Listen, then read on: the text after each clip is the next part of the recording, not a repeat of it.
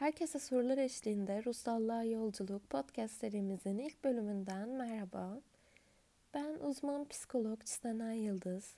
Bu podcast serisinde sizlere eşlik ediyor olacağım.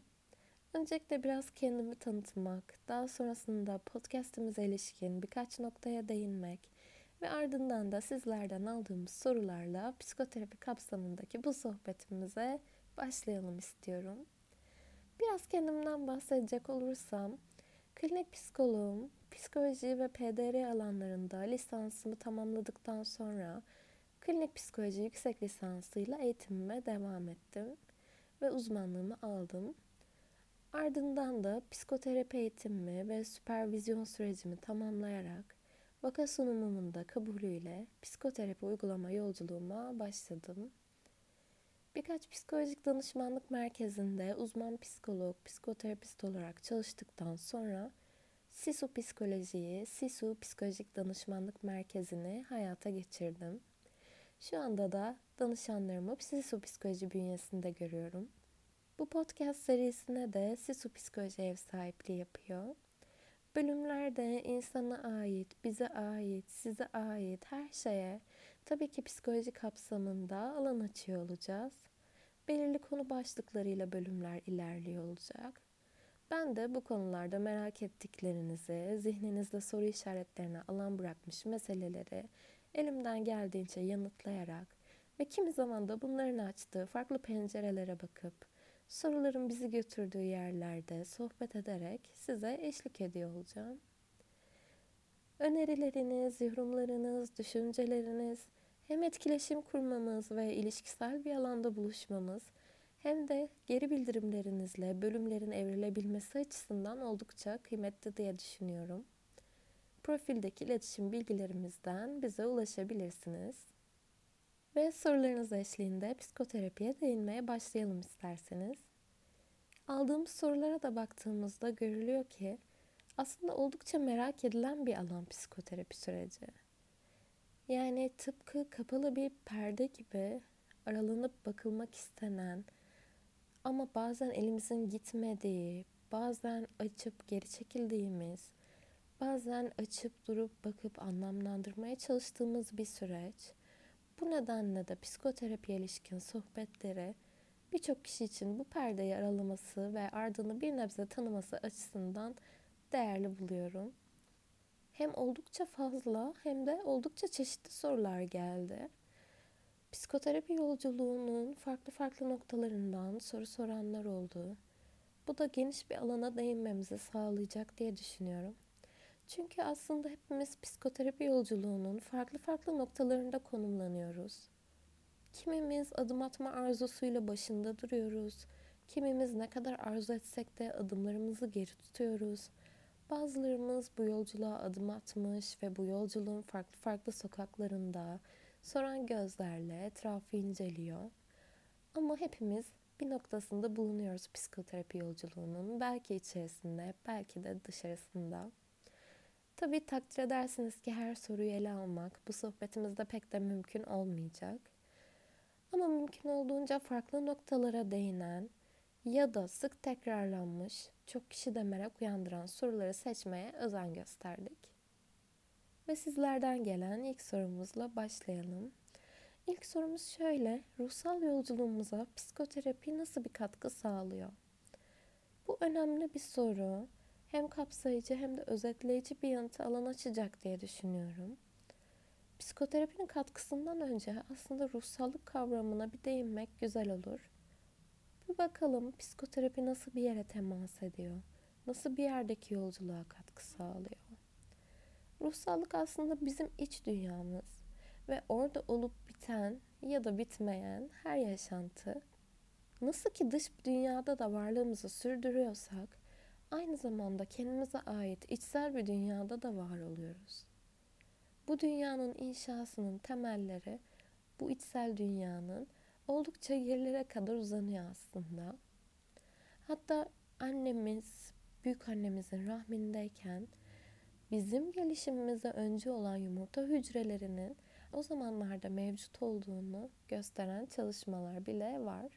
Tabi şimdilik bu kadar geriye gitmeyeceğiz ama söylemek istediğim şu ki ta o zamanlardan doğumumuza, doğumumuzdan çocukluğumuza, ergenliğimize birçok şey bu dünyayı biçimlendiriyor. Mesela istenen bir bebek miydik? Yoksa planlanan mı ya da sürpriz mi? Biyolojik annemizin rahmi bize nasıl bir fiziksel, ruhsal alan sağladı? Güvenli miydi, konforlu muydu, kapsayıcı mıydı? Yoksa belki de tekinsiz miydi? Örneğin ismimiz nasıl kondu, nasıl bir anlam yüklendi kimliğimize? Doğumumuz ve ondan sonraki süreç nasıldı? Nasıl bir bakım aldık? Kucaklandık mı? Tutulduk mu? Kapsandık mı? Varlığımız görüldü mü? Yaşamak adına ihtiyaç duyduğumuz o çevredeki koşullar nasıldı? Annemizin gözlerinden kendimizi ilk nasıl gördük? Sevgi dolu, güven verici, onaylayıcı bir bakışta, belki de panik, korku, nefret gibi yansımalarda bulduk kendimizi. Bunlar çok çeşitli olabilir. Kısacası ta buralara uzanan birçok dinamiğin rol oynadığı bir dünya bu. Bu içsel dünyayla kendiliğimiz filizleniyor, büyüyor. Temel bakım verenlerimizle bu annemiz olabilir, babamız olabilir, büyük anne, büyük babamız, belki de bir sosyal hizmet görevlisi olabilir. Onlarla etkileşimimizden doğan, aşina olduğumuz temel ilişki biçim ve örüntüleri, ilişkideki ötekilerin temsilleri, burada hissettiğimiz duygular, bunlara karşılık gelen kendilik temsillerimiz, savunmalarımız, yetilerimiz, yaralarımız, yumuşak karnımız ve birçok şey şekilleniyor bu sağlığımızda. Ve aslında bu dünya, bu içsel dünya ilk olarak bahsettiğim dış dünyayla karşılıklı bir etkileşim içerisinde. Yani yaşam bir şeyler getiriyor, biz bir şeyler deneyimliyoruz, ilişkiler kuruyoruz, kararlar veriyoruz, adımlar atıyoruz ya da belki de bunlardan bir şekilde geri duruyoruz dış dünyada çamura, kara, güneşe, rüzgara, gökkuşağına temas ediyoruz. Ve bu esnada iç dünyamız, ruhsallığımız da durmuyor elbette. Kendi yörüngesinde dönmeye devam ediyor. Bir yandan da dış dünyaya yansıyor ve onunla etkileşiyor. Bu etkileşimi iç ve dış dünyamızın kurduğu ilişkiyi yaşamda kendi hikayemizle aktığımız bir nehir olarak düşünebiliriz aslında. Bu akışta güçlüklerle karşılaşabiliyoruz. İşlevselliğimiz yara alabiliyor. İçten ya da dıştan gelenler zorlayabiliyor. Bu nehrin dengesinde var olabilmek önemli. Ve aslında psikoterapinin katkısı tam da böyle bir yerde. İç ve dış gerçekliğin etkileşerek aktığı o nehre ve üzerinde süre giden hikayemize bakmak. Bu bakışı yansız, güvenilir, kapsayıcı bir alanda gerçekleştirmek, oradaki dengeyi aramak, tanımak, iç dünyamızın tuğlalarına, dıştan gelenlerle nasıl etkileştiğine, nerelerde zorlandığımıza, nerede neler hissettiğimize, neleri nasıl dönüştürebileceğimize bakmak ve arzu edilen dönüşümü sağlamak. Burada terapist farklı pencereleri açan, görünmeyenlere işaret eden, Kimi zaman onlara ışık tutan, bazen yorumlayan, düşündüren, kapsayıcı ve yansız duruşuyla daima orada olan ve danışana alan açan bir eşlikçi. Bu sorunun yanıtını aslında dış dünyayı, iç dünyamızı ve bu dünyaların etkileşimiyle akan yaşam nehrimizdeki dengeyi keşfederek ruhsal iyi oluşumuzu sağlamak olarak özetleyebiliriz sanırım. İkinci sorumuz şöyle. Seans odası nasıl bir yer? 45 dakika nasıl geçiyor? Evet, perdeyi biraz daha aralayalım bakalım. Bu sorunun fiziki ortamdan çok etkileşimsel anlamda sorulduğunu varsayıyorum öncelikle. Şöyle bir bakacak olursak, seans odası bir alanı kapsıyor. Peki nasıl bir alan bu? Kişinin varoluşuna, kendini ortaya koymasına, hikayesini hatta önceki soruda bahsettiğim o içselleştirdiği kişi temsillerine yanında getirmesine, anlatmasına, susmasına, durmasına, koşmasına, her neyse olanak sağlayan, o gittiğinde de orada ve danışanın zihninde duran, kendine ait bir alan. Dolayısıyla aslında seans süresi de danışan ve danışanın getirdikleri temelinde akıyor. Zorlanmadan, sıkıştırılmadan, susturulmadan, konuşturulmadan tamamen danışan ve danışanın getirdikleri temelinde. Bir de bir öteki var bu odada tabii. Bir psikoterapist. Yani o alanda o danışanla oturan, yansız, güvenilir, yetkin, kapsayıcı, tutan, kimi zaman yorum yapan, bazen tanıtan, bazen işaret eden, bazen danışanla oturup sadece sessizlikteki o sesi dinleyen bir öteki. Bu da yaşamın, danışanın kendiliğinin, geçmişinden getirdiklerinin ya da getirmediklerinin, geleceğe bıraktıklarının ya da oradan aldıklarının yaşadığı bir sahne gibi aslında. Düşlemin sınırı yok. Kimi zaman misafirler ağırlanıyor, kimi zaman mekan ve zamanlar ödünç alınıyor. Böylece psikoterapist eşliğinde yansız ve güvenli bir alanda yaşantılara birlikte bakılıyor. Bu yaşantılar anlamlandırılıyor, dönüştürülüyor. Kimi zaman provalar yapılıyor.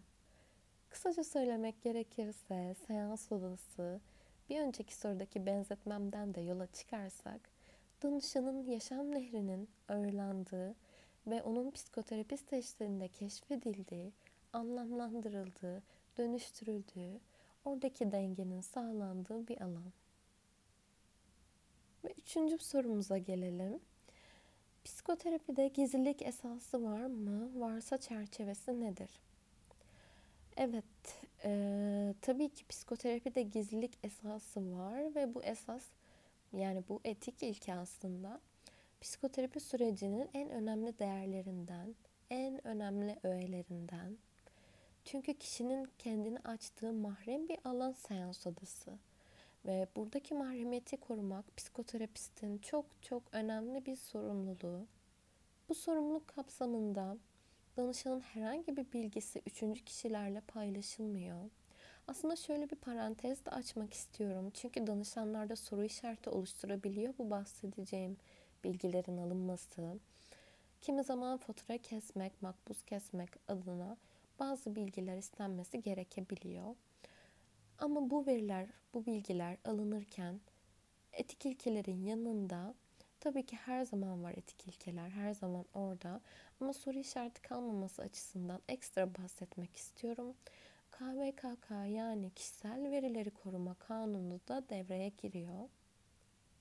Bizler psikolojik danışmanlık merkezleri olarak ihtiyaç duyduğumuz verileri, bu verilere neden ihtiyaç duyduğumuzu, nereyle paylaştığımızı ki paylaşılan bilgi yalnızca makbuz fatura kesmek amacıyla vergi dairesiyle paylaşılan bilgiler oluyor.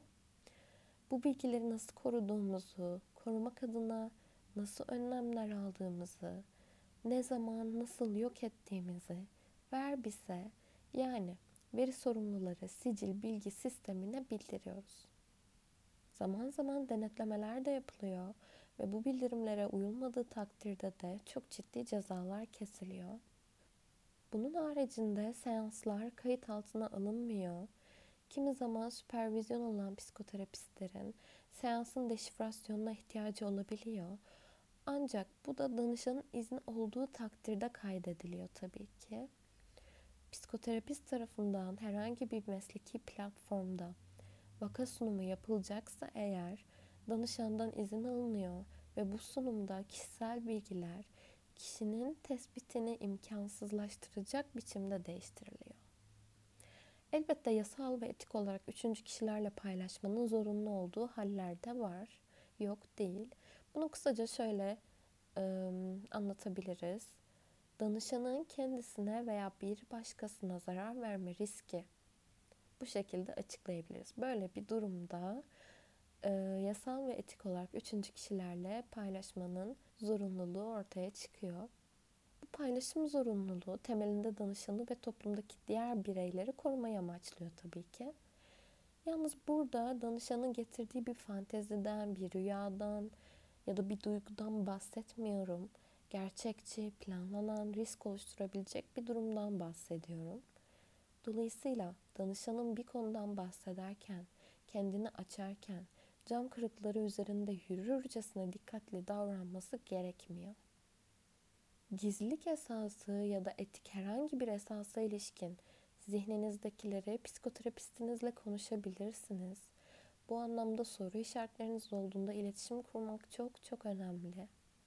Terapötik süreçte önemli bir noktaya değinmenize, iç dünyanızda yeni bir yer keşfetmenize de alan açabiliyor kimi zaman.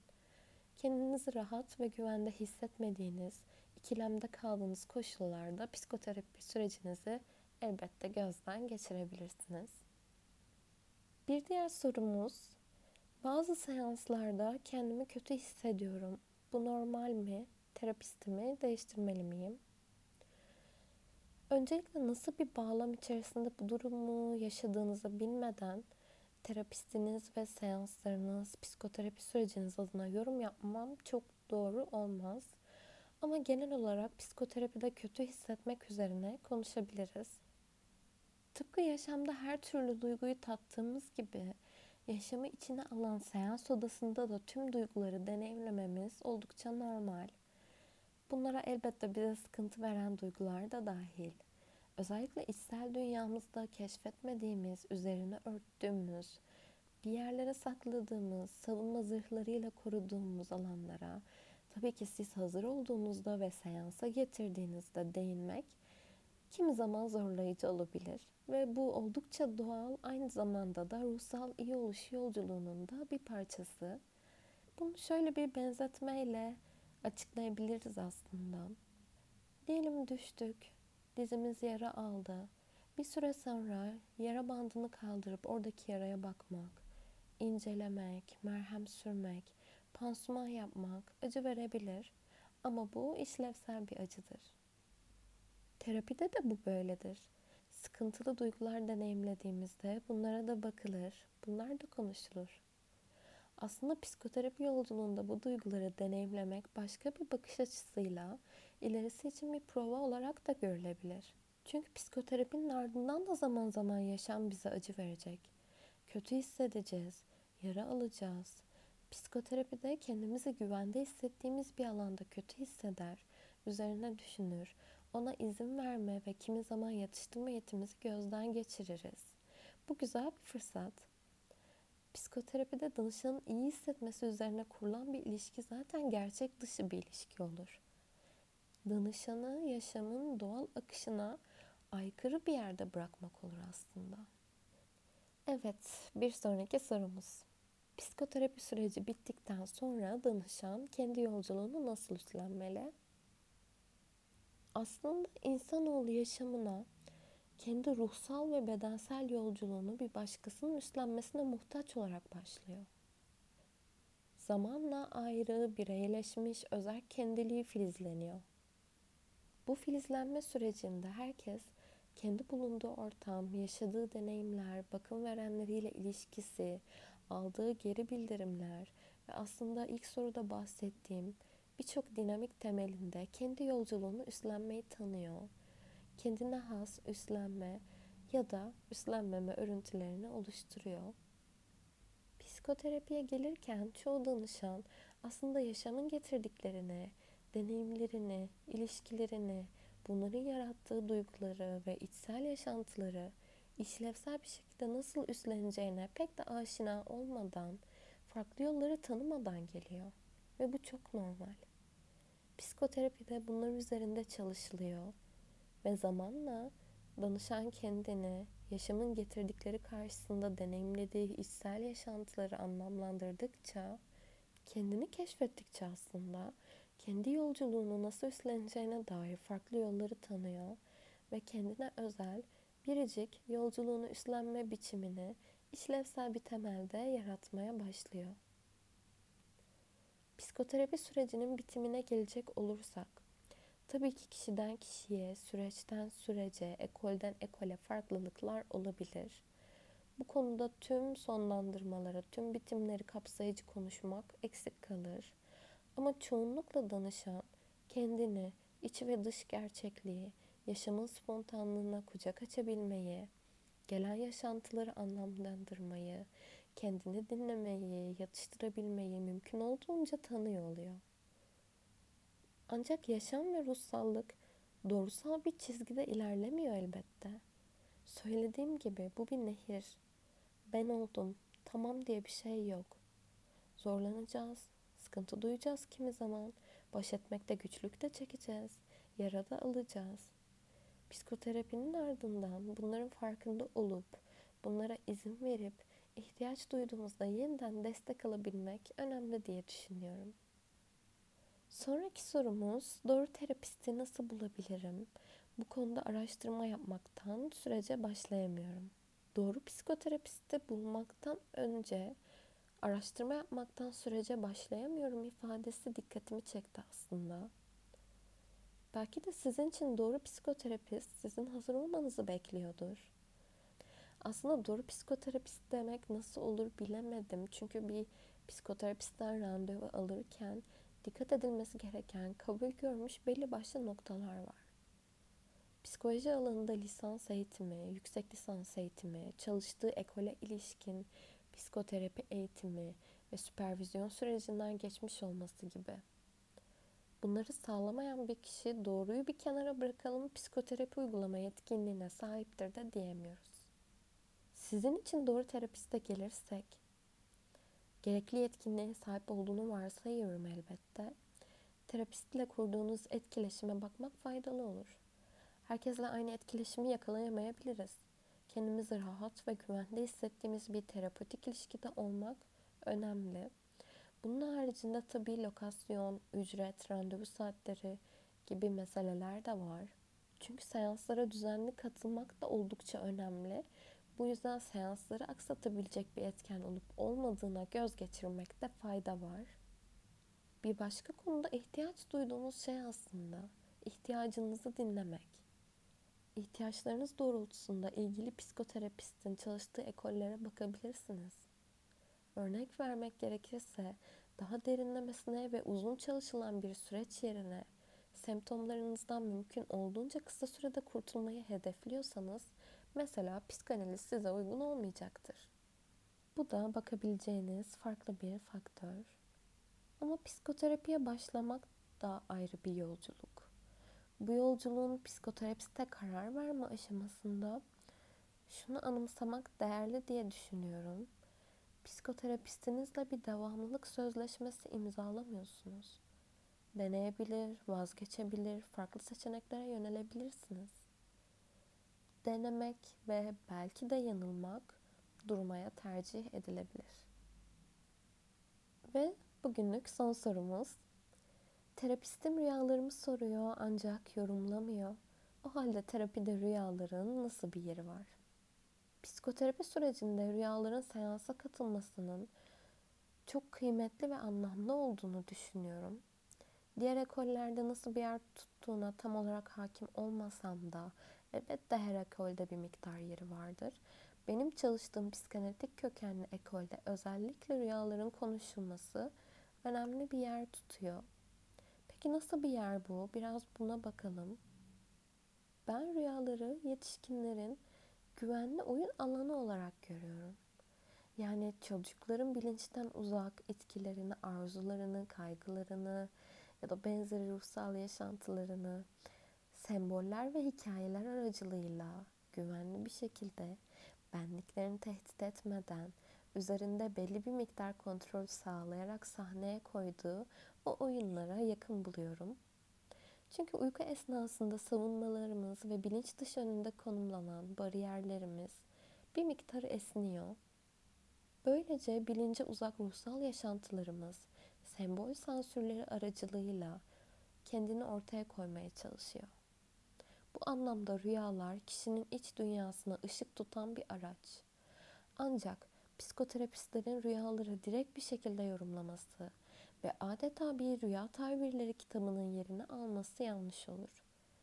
Çünkü her rüya kişiye özeldir ve bu biricik kapsamda anlamlandırılması uygun olur. Hatta şöyle bir söz var. Her insan gördüğü rüyanın tabiridir. Yanılmıyorsam rüyaların işlevine ve doğasına değinen en önce isimlerden Sigmund Freud'a ait. Aslında tam da bu şekilde danışan ve psikoterapist danışandaki tabirleri birlikte arar. Ve evet sona geldik. Herkese değerli soruları için teşekkür ediyorum. Sizin kattığınız bakış açıları benim elimden geldiğince aralamaya çalıştığım perdelerle buluştuğu, bir yerlere temas edebildiyse ne mutlu. Başta da belirttiğim gibi psikoterapi ilişkin sohbetleri, zihinleri kurcalayanları konuşmayı, psikoterapi sürecini tanıtmayı, belki birilerinin hazır olduğunda bu sürece adım atmalarına bir miktar katalizör olmayı önemli buluyorum. Çünkü kendimizi ve sorularımızı ertelediğimizi farkına varmıyoruz çoğu zaman. Geri duruyoruz. Kendimizi anladıkça yaşantılarımız, çevremiz de dönüşüyor. Yani ne kadar çok anlama çabası, o kadar çok dönüşüm. Yeniden farklı meraklarda, farklı yanıtlarda, sohbetlerde buluşmak dileğiyle. Hoşçakalın.